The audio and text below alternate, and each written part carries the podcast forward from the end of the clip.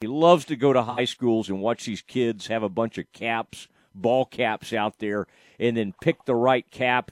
Uh, Kevin, I was just telling the story. I was over at Lake Highlands High School today to celebrate a young man we've watched grow up, and I've uh, mentored in some ways. I, I don't know if that probably hurt his career, honestly, more than anything. But the great, the great Mitch Colson from Lake Highlands, uh, who I think you're familiar with his work, and he has gone I'm, off to Emporia State. Well, good for him. He's going up to Kansas then, right? That is right. And uh, Kevin, now you know off top of your head, don't you? I don't think you heard me give the trivia question earlier. The most famous player ever to come out of Emporia State. Kevin, do you know this one? Played for the Cowboys, didn't he? That's a lineman, right? Yes. Oh gosh. Oh, uh, I I can I can see him, but I can't say his name. Leon Lett. Leon Lett, yes. He had the famous Ice Bowl uh, s- scenario against the Dolphins in 1993. Yeah. It's sad that the first two things no, no, no, you remember it about him, it was uh, was the Super Bowl against Buffalo. Yeah, but it was him in both both both. Oh, okay, that's right. It was him in both those yeah. cases. Okay. Yeah. Uh-huh. It's too bad. He was a great lineman, but we still remember him for his gaps, unfortunately. All right, yeah, I, so I, I, have some breaking news for you to share. I know you like it when I do this. The young man Austin, how do we say that? Uke, uh, from over at Parish Episcopal. He put he chose his cap just moments ago, Kevin, and he picked the Stanford Cardinal over USC Northwestern and the University of Texas. Uh, and I, the one thing I liked about it is that I guess these colleges send their caps, or maybe the kids just go buy their caps. But they had a bunch of cap. They had the caps all out on his uh, on his table. Eh, but but USC sent the fishing cap. They sent a floppy cap. So I kind of like that. I like a I like a school who has a, a little bit different look up there. If that, uh, if they did that, then they probably knew they weren't going to get picked, because um, uh, you would want to be styling it with the traditional look if they they knew you were picking your school or whatever. But as we know in today's age, that the kids are going to uh, pick uh, are are are, are going to be different at this and how they do their hat ceremony. Anyway, I, I don't think it's any surprise that he went there. I think a lot of talk had started to shift that way in the last couple of weeks. I know Texas would have really loved to have had him, but uh, he he was just pretty much, and he was kind of a guy that blew up late in the season, or I should say during the season. So the fact that he kind of garnered this kind of attention and then made his decision known uh, today, I think it's actually one of the things, Matt, that kind of tells you how insignificant this day is becoming when you've got a smattering of decisions when basically like 95% of the recruiting classes were filled back in December, all of what Baylor did. Yeah. Yeah, and, and, and Baylor didn't, uh, just so we're clear on this, uh, Kevin, the, uh, and I want to ask you about this PWO. I love a good PWO because some of these mm-hmm. guys that should have gotten FBS uh, offers did not. And a lot of that has to do, and I want to ask you about that. Does that, Kevin, have more to do with the, um, uh, and, and I, I, want you to talk a little bit here in a minute about this kid from Argyle who Baylor has landed six three kid threw for a million yards and like 48 mm-hmm. touchdowns. And and they and they obviously that's a it's a great program. But quite honestly he just didn't get to play until his senior season. It's hard to believe this kid did not have a, a you know a power five offer out there. I mean he just didn't really have that many d1 type offers uh, can you tell us about this young man, Kevin? And is is does he come to Baylor as maybe a different level of PWO as some other PWOs that we've seen in the past? Yeah, I think so. With CJ Rogers, you're right, Matt. Obviously, last year was his only year to start, and let's face it, COVID really wrecked the entire uh, off-season evaluation process for a lot of these kids.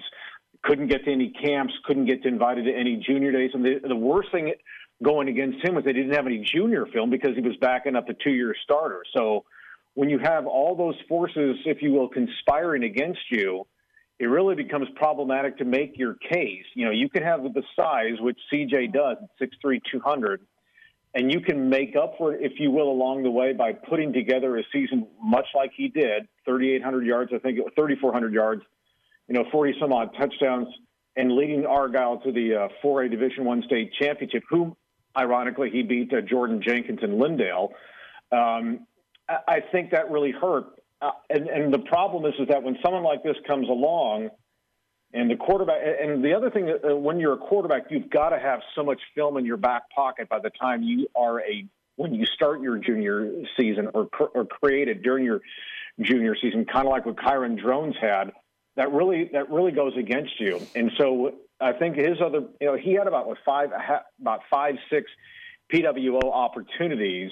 Yeah. And I think the relationship that he created with uh, Shawn Bell and obviously with Jeff Grimes coming as the offensive coordinator made a big difference in terms of where he wanted to go because he also had PWO offers from uh, Oklahoma State and Texas Tech, but proximity plays a role in it. The relationship he started, you know, he had, and, and, and as he told me, he goes, "Look, I'm betting on myself because he had five FCS offers. Uh, one that he was considering strongly was Austin Peay. And yeah. I, I think just from the standpoint of if you want to give yourself a chance and maybe work your way into a scholarship situation.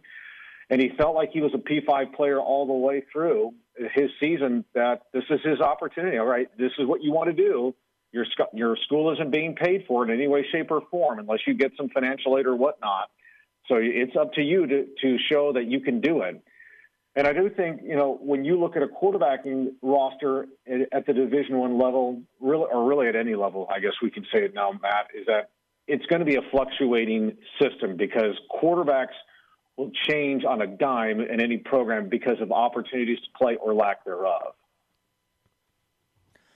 Yeah, I'm I'm with you on that, and and um, it, it you're seeing a lot of things change on a dime because the the, the portal has become a monster and there was something mm-hmm. like 1,500 kids at the D1 level that were in the portal, and Baylor's Baylor's looking for another starting offensive lineman. You know, they just got one in, in Miller.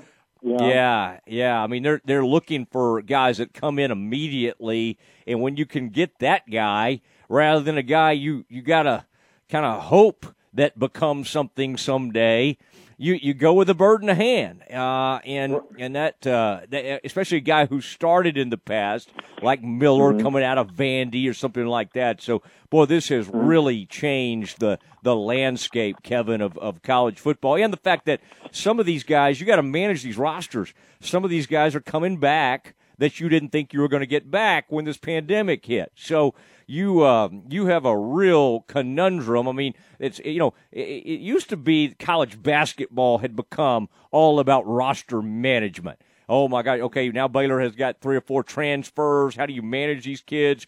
Now college football's sort of going down that same path. I think yeah, it's there now, and of course, with last year being a freebie for everybody, that doesn't necessarily mean that you're guaranteed to come back the next year uh, you could be encouraged to be successful somewhere else, as you and I both know. Yeah, but that's what radio one, stations do. The one do thing about this is that, you know, when you're when you're looking for known commodities, as you said, Matt, to use your phrase, a bird in the hand. I, I think that's let's just kind of shift it to where Baylor is with the tr- with the trenches. You know, they got the nose guard that they wanted with Siaki Ika from uh, LSU. Uh, and I think that's, and, you know, and if they can find another one in there and that along those lines for the defensive front, great. But obviously, with their offensive line issues, really stemming back to where they've had them since 2016, and especially how poor it was last year, uh, I, I, they ha- they have to get better fast on that front because if they want to turn their ship around with a new offensive coordinator, who you know Jeff Grimes has had a history in, in making offensive lines one of his focal points and building an offense, as he calls them you know the tip of the spear. If you don't have a if you don't have a front in front of you, you can't do anything that you want to do offensively, much less build an identity. And that's why they've got to get guys like a Grant Miller in there, um, and then kind of go from there. I, I, that's where you've got to go. And obviously, again, we're, we're Baylor. I mean, think about this, Matt. Baylor's rushing attack was the worst in the conference at 90 yards a game. They were also averaging 2.7 yards per rushing attempt. That's not going to win you a lot of games at all. I don't think so, unless you got somebody like Zach Wilson and just run and pass and just go get a million yeah. yards for you.